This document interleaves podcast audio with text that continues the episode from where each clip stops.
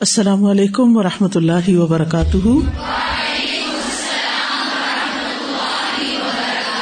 نحمد ونسلی علی رسول کریم اما بعد، فاعوذ باللہ من الشیطان الرجیم، بسم اللہ الرحمٰن الرحیم۔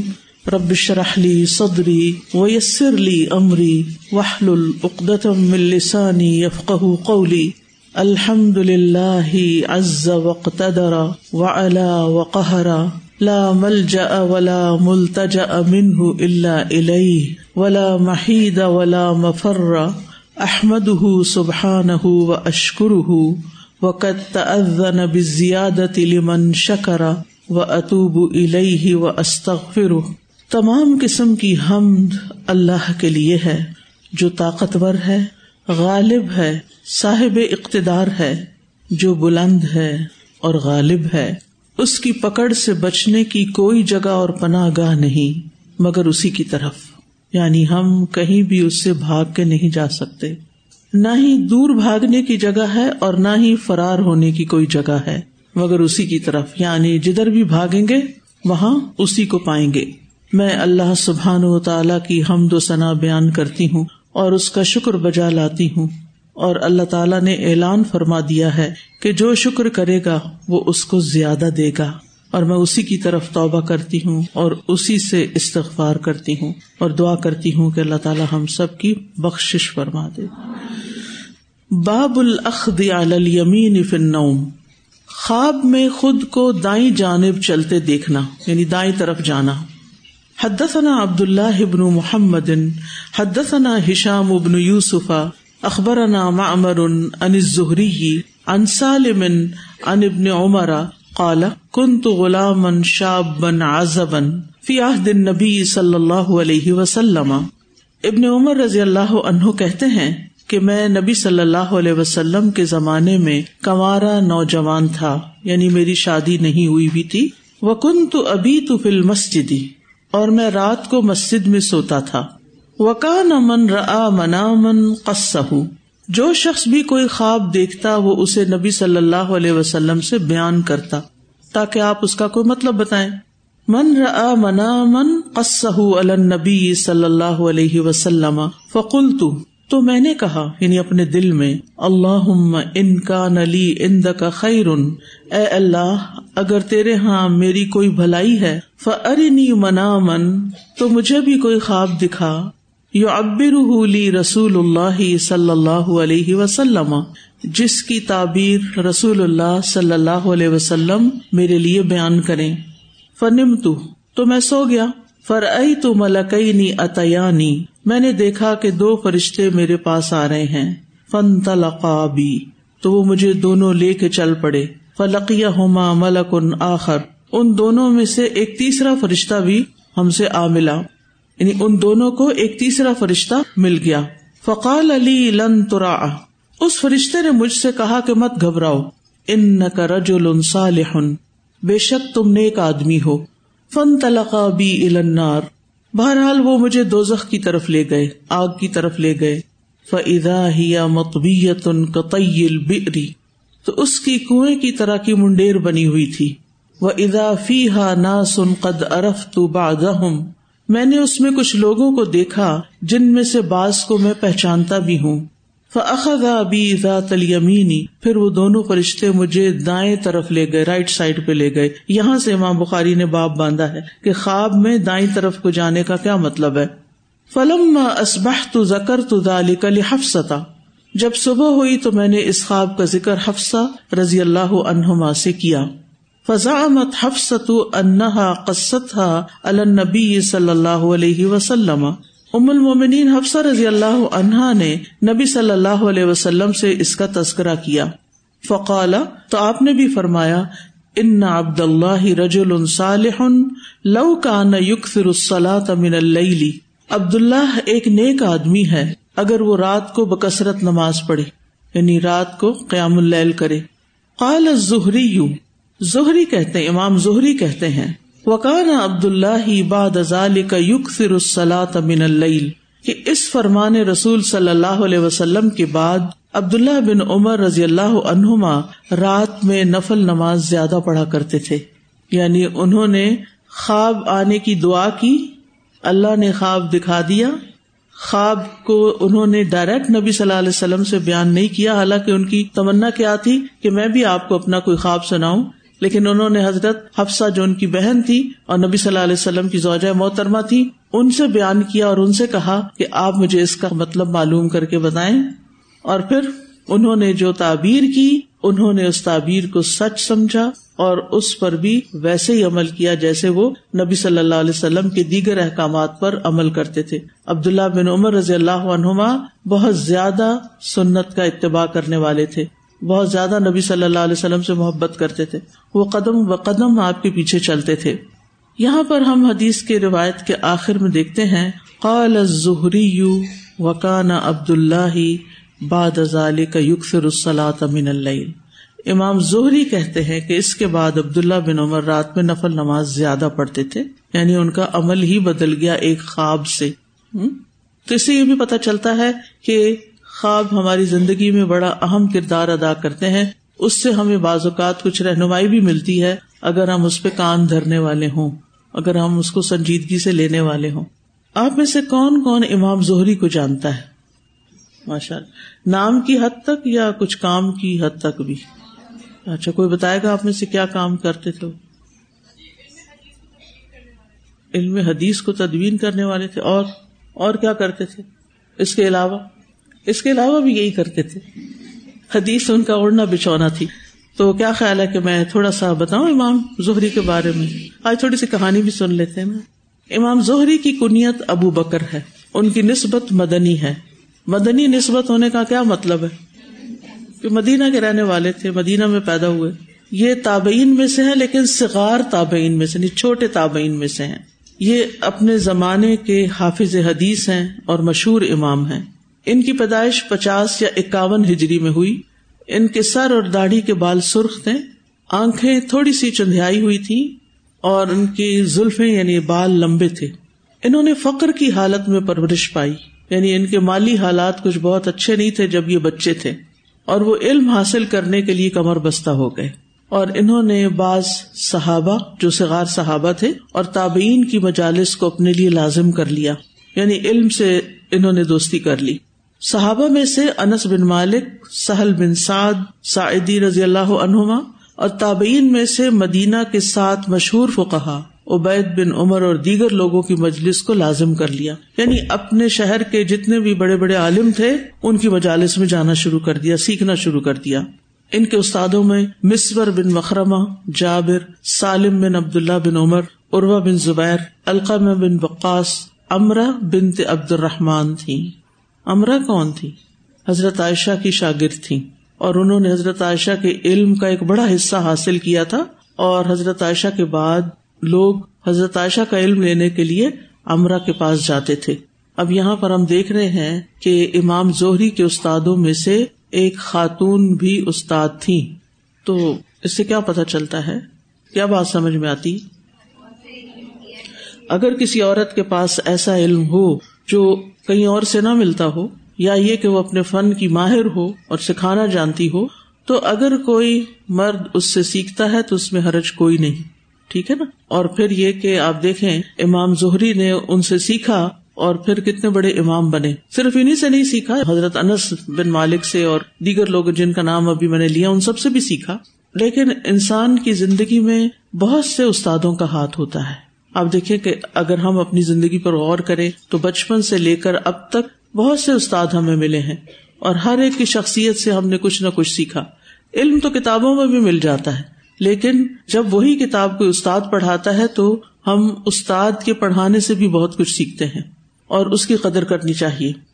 ان کے شاگردوں میں مالک بن انس، وہ بھی امام تھے، امام مالک، جن سے مالک کی فکر شروع ہوئی۔ معمر بن راشد یاہیا بن سعید الانصاری، ایوب السختیانی اللیف اور بہت سے اور لوگ، بے شمار لوگ ان کے شاگرد تھے۔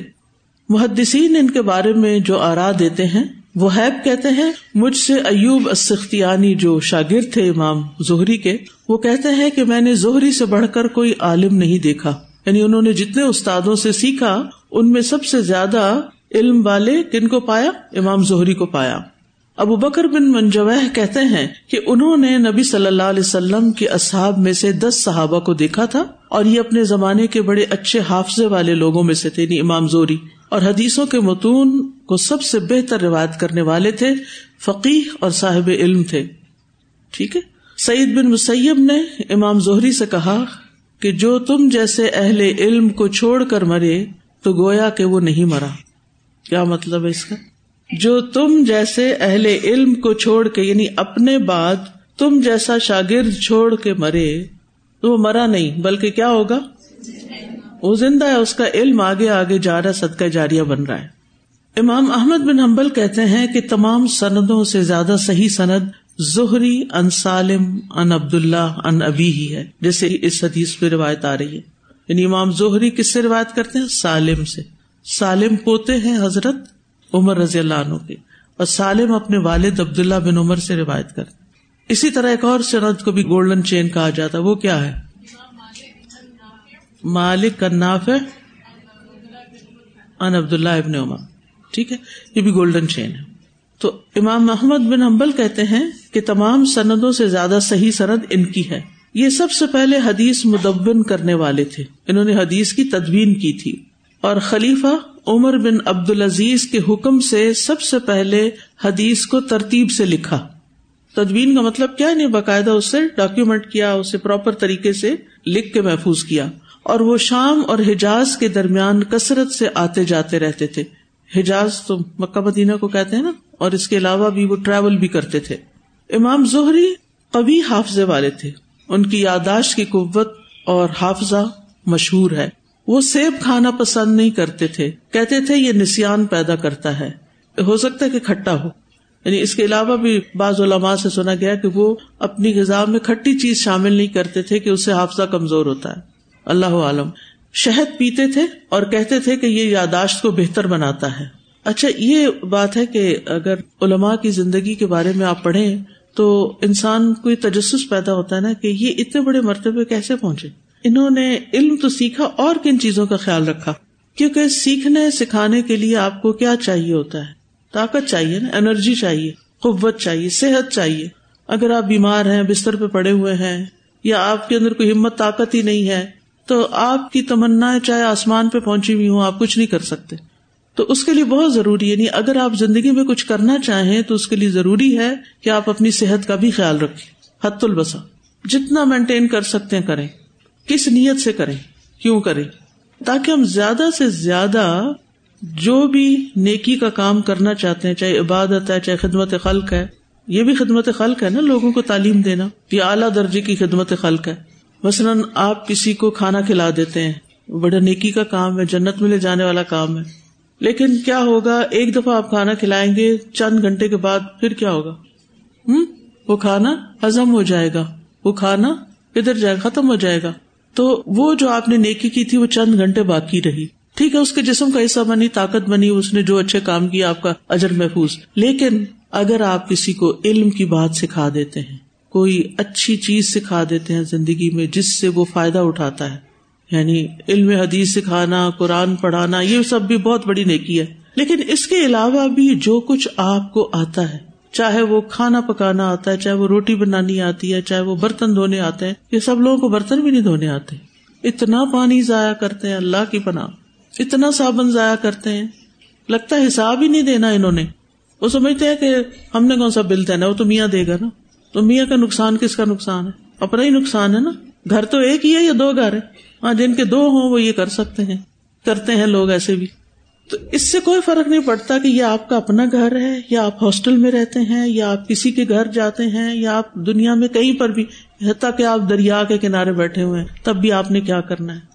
ریسورسز کو کتنا استعمال کرنا ہے؟ جتنی ضرورت ہے۔ اور باقی کیا ہے؟ اصراف اور ان اللہ لا يحب المصرف تو پھر آپ اللہ کے محبوب لوگوں کی کیٹیگری سے باہر نکل گئے۔ اگر آپ کی زندگی میں اصراف ہے۔ بلا وجہ لائٹس آن کی ہوئی ہیں، بلا وجہ پنکھا چل رہا ہے، پرواہ ہی نہیں۔ ایک بتی سے کام چلتا ہے، تین جلا کے بیٹھے ہوئے ہیں۔ شادی ہونی ہے ایک مہینے بعد، گھر کے باہر اتنی لائٹس لگائی ہوئی ہیں۔ پہلے انرجی کا بحران ہے اور اوپر سے ہم صرف اپنے عیش و عشرت کر رہے ہیں۔ تو زندگی میں ریسورسز کو، نعمتوں کو صحیح طور پر استعمال کرنا سیکھے ٹھیک ہے نا؟ کیونکہ جواب اللہ کو دینا حساب اللہ کو دینا ہے۔ اب مثلاً ہم نہا رہے ہیں، ہمیں اندر جا کے کون دیکھے گا کہ ہم کتنا پانی لگا رہے ہیں؟ کوئی دیکھ سکتا ہے؟ لیکن ہمیں یہ یاد رکھنا چاہیے نا کہ اگر ہمارے گھر میں دس لوگ رہتے ہیں یا ہمارے کمرے کی دس طالبات ہیں اور ایک گیزر ہے اور ان سب نے نہانا، جمعے کا دن ہے، تو میں اتنا پانی استعمال کروں کہ جس سے میرے بعد بھی پانی کیا رہے؟ گرم رہے۔ اب یہ آپ جو سوچ رہے ہیں، کسی کے بارے میں احساس کر رہے ہیں، تو یہ کون جانتا ہے کہ یہ آپ احساس کر رہے ہیں؟ اللہ جانتا ہے۔ اور جو چیز اللہ جان لیتا ہے، پھر اس کا اجر بھی اللہ ہی دیتا ہے۔ اور اگر آپ یہ سوچتے ہیں، کوئی نہیں مجھے دیکھ رہا، کوئی مجھے پوچھنے والا نہیں، کوئی مجھے چیک کرنے والا نہیں، میرا تو کچھ نہیں جاتا، میں جتنا بھی خرچ کر دوں، جتنا بھی ضائع کر دوں، مجھے کوئی پرواہ نہیں۔ کون سا یہ میرا ہے؟ تو یہ جو آپ سوچ رہے ہیں اور یہ جو کر رہے ہیں، یہ کون جانتا ہے؟ یہ بھی اللہ جانتا ہے۔ اور اللہ تعالیٰ کیا دیکھتا نہیں ہے؟ الم یا علم بھی ان اللہ یار کیا مطلب اس کا؟ الم یا علم بھی ان اللہ یار کیا اس کو نہیں پتا کہ اللہ دیکھتا ہے؟ یہ جو ایسی حرکتیں کرتے ہو، تمہیں نہیں پتا کہ اللہ دیکھتا ہے؟ اللہ تعالیٰ سب کچھ دیکھتا ہے۔ ہم تنہا ہوں، تب بھی اللہ دیکھتا ہے۔ جب کوئی نہ دیکھ رہا ہو، تب بھی اللہ دیکھتا ہے۔ اور اگر اللہ تعالیٰ دیکھتا ہے، تو پھر ہمیں اپنا معاملہ سیدھا کر لینا چاہیے۔ کیونکہ اگر ہم نے اصراف کیا، تو ان اللہ یحب المصرفین آپ اللہ کے محبوب بندوں کی سب سے باہر نکال دیے جائیں گے۔ اس سے بڑی کوئی محرومی ہے کہ آپ کا نام نکال دیا جائے ان لوگوں میں سے جو اللہ کو پیارے ہیں یا آپ اللہ کا پیارا بننا چاہتے ہیں؟ بننا چاہتے ہیں نا؟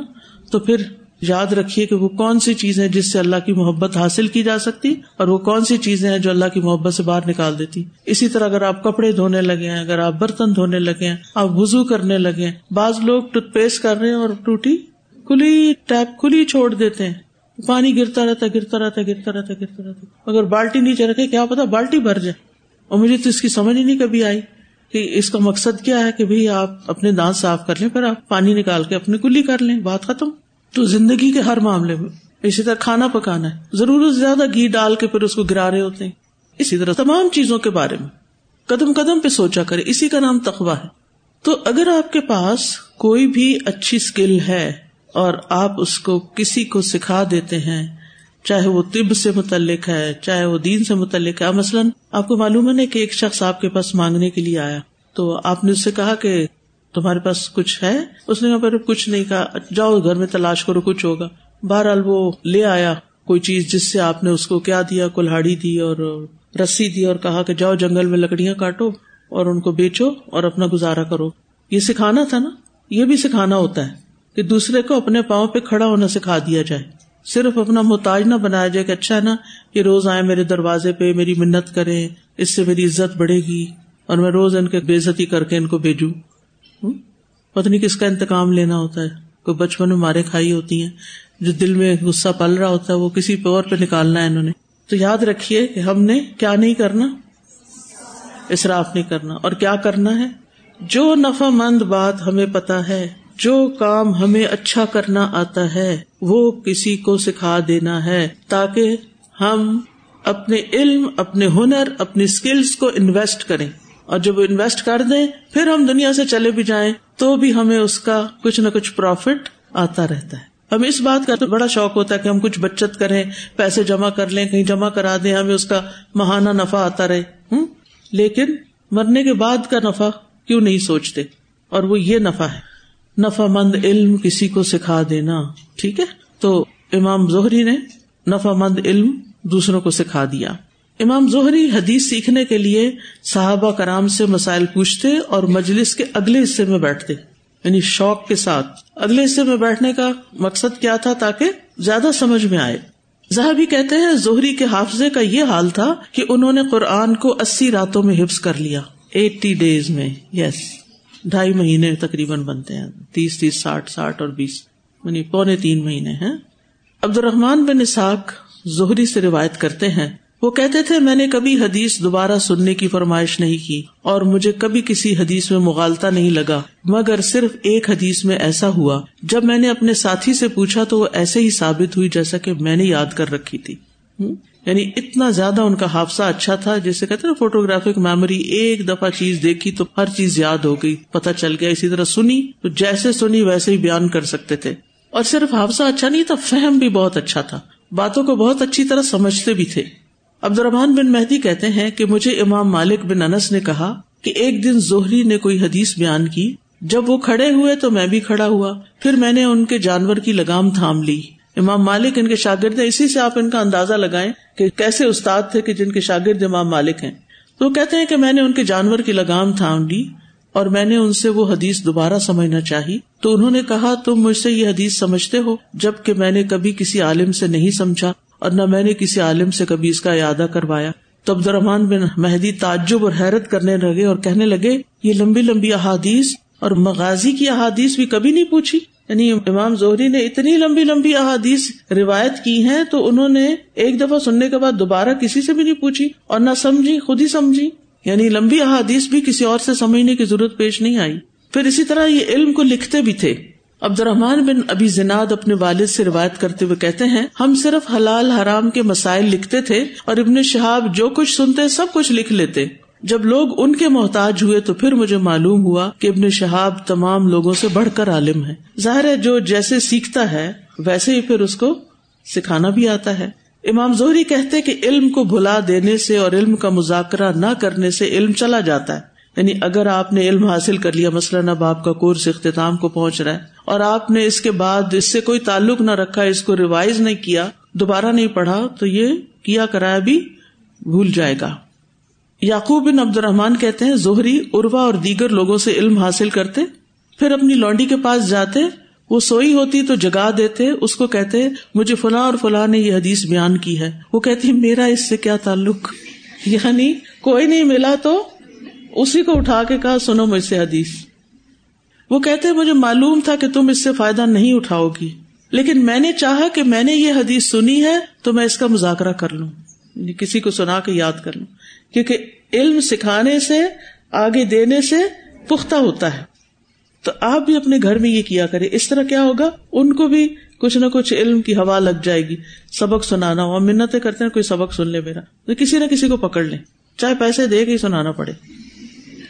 پھر اسی طرح اہل علم کی مجلس کے ساتھ لازم رہتے، ان کی خدمت کرتے، ان کے قریب رہتے۔ زہری کہتے ہیں، میں آٹھ سال تک سعید بن مسیب کی مجلس میں جاتا رہا اور میرا گٹنا ان کے گٹنے کو چھوتا تھا۔ اتنا قریب بیٹھ کے علم حاصل کیا۔ وہ کہتے ہیں، میں نے عبید اللہ بن عبد اللہ بن اتبا کی خدمت کی۔ یہاں تک کہ ان کا خادم نکلتا اور کہتا، دروازے میں کون ہے؟ تو لونڈی کہتی، آپ کا وہ غلام ہے جس کی آنکھیں چندیائی ہوئی ہیں، کیونکہ ان کی آنکھیں ذرا چندی تھی وہ سمجھتی تھی کہ میں ان کا غلام ہوں، کیونکہ میں ان کی خدمت کرتا تھا۔ یہاں تک کہ ان کے لیے وزو کا پانی بھی مہیا کرتا تھا۔ اور مقصد کیا ہوتا تھا کہ کچھ سیکھ لوں۔ زہری کہتے ہیں، میں اروا کے دروازے پہ جاتا، بیٹھا رہتا، پھر واپس چلا جاتا۔ اندر داخل نہیں ہوتا تھا۔ اگر میں داخل ہونا چاہتا تو داخل ہو سکتا تھا، لیکن میں اروا کی تعظیم میں ایسا کرتا کہ وہ خود باہر آئے اور مجھے کچھ سکھائے میں اندر نہیں جاتا تھا، تاکہ ان کو ڈسٹرب نہ کروں۔ نہایت سخی تھے۔ ان کے پاس مال کی کثرت تھی یعنی بچپن تو غربت میں گزارا، لیکن پھر علم حاصل کیا تو اللہ نے بہت کچھ دیا۔ بہت سخاوت کرتے تھے۔ یعنی جتنا آتا اتنا دیتے بھی جاتے۔ بنو امیہ کے دور خلافت میں وہ بہت بڑے مقام اور مرتبے والے تھے۔ امر بن دینار کہتے ہیں کہ میں نے ابن شہاب سے بڑھ کر کسی اور کو نہیں دیکھا، جس کے نزدیک درہم و دینار اس قدر حقیر ہوں کہ ان کے نزدیک درہم و دینار کی حیثیت بکری کی مینگنی جیسی تھی۔ یعنی مال کی ان کے نزدیک کوئی اہمیت نہیں تھی۔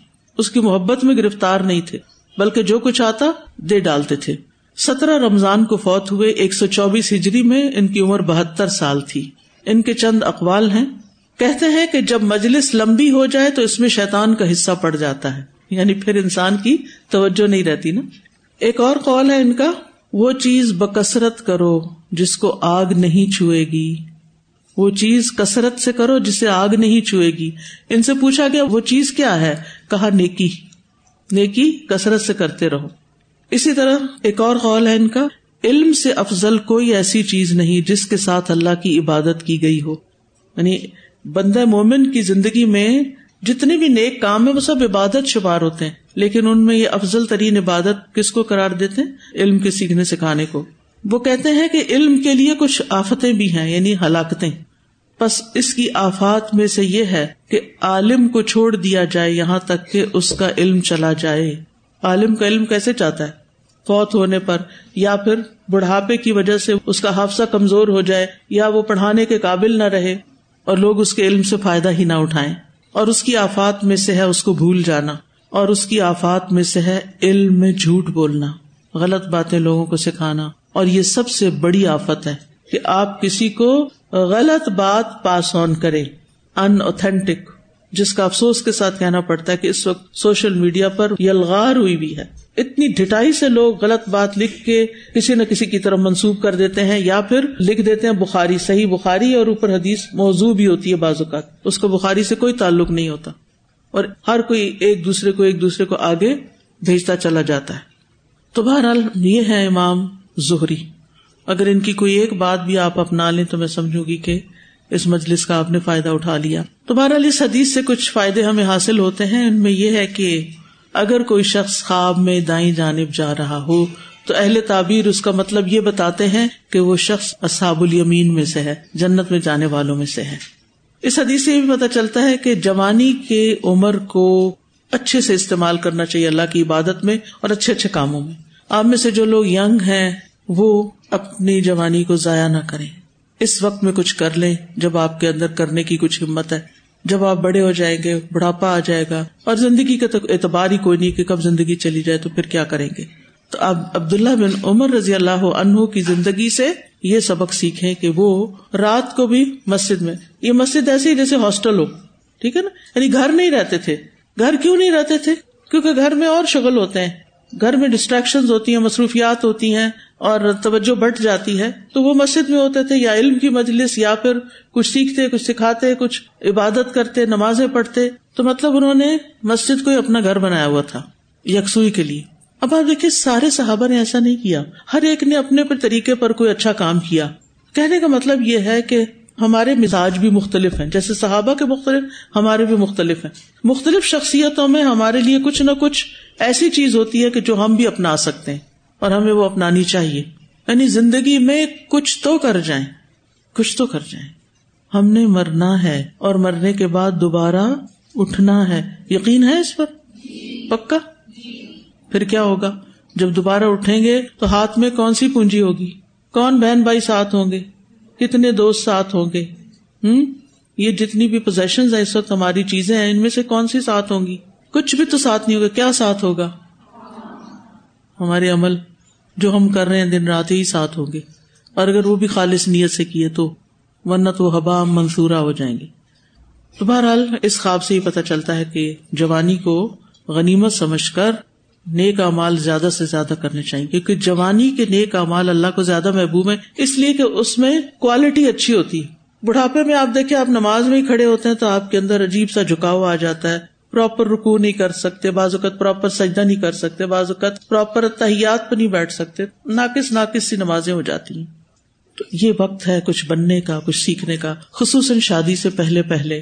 یہ وقت بہت قیمتی ہے، اس کو اس انتظار میں نہ گوا دے کہ شادی کب ہوگی، جب ہوگی تو کچھ شروع کروں گی۔ ابھی تو پتہ نہیں کب شادی ہو جائے تو پھر مجھے چھوڑنا نہ پڑ جائے۔ تو نہیں، چھوڑنا پڑ گیا تو وہ کوئی اور سنبھال لے گا۔ یہ تھوڑی سوچ کے آپ پودے نہیں لگائیں گے کہ میں نے تو یہاں سے چلے جانا ہے، پھر اس کے بعد تو پتہ نہیں اس پودے کا کیا ہوگا، بہتر میں لگاؤں ہی نا نبی صلی اللہ علیہ وسلم نے کیا فرمایا؟ اگر قیامت بھی آ رہی ہے اور آپ کے ہاتھ میں ایک پودا لگانے والا ہے تو لگا دو۔ نیکی کا موقع کر ڈالو۔ انتظار میں نہ رہو۔ اچھا قیامت ذرا گزر جائے تو پھر میں کچھ کروں گی۔ پھر کچھ نہیں کر سکتے۔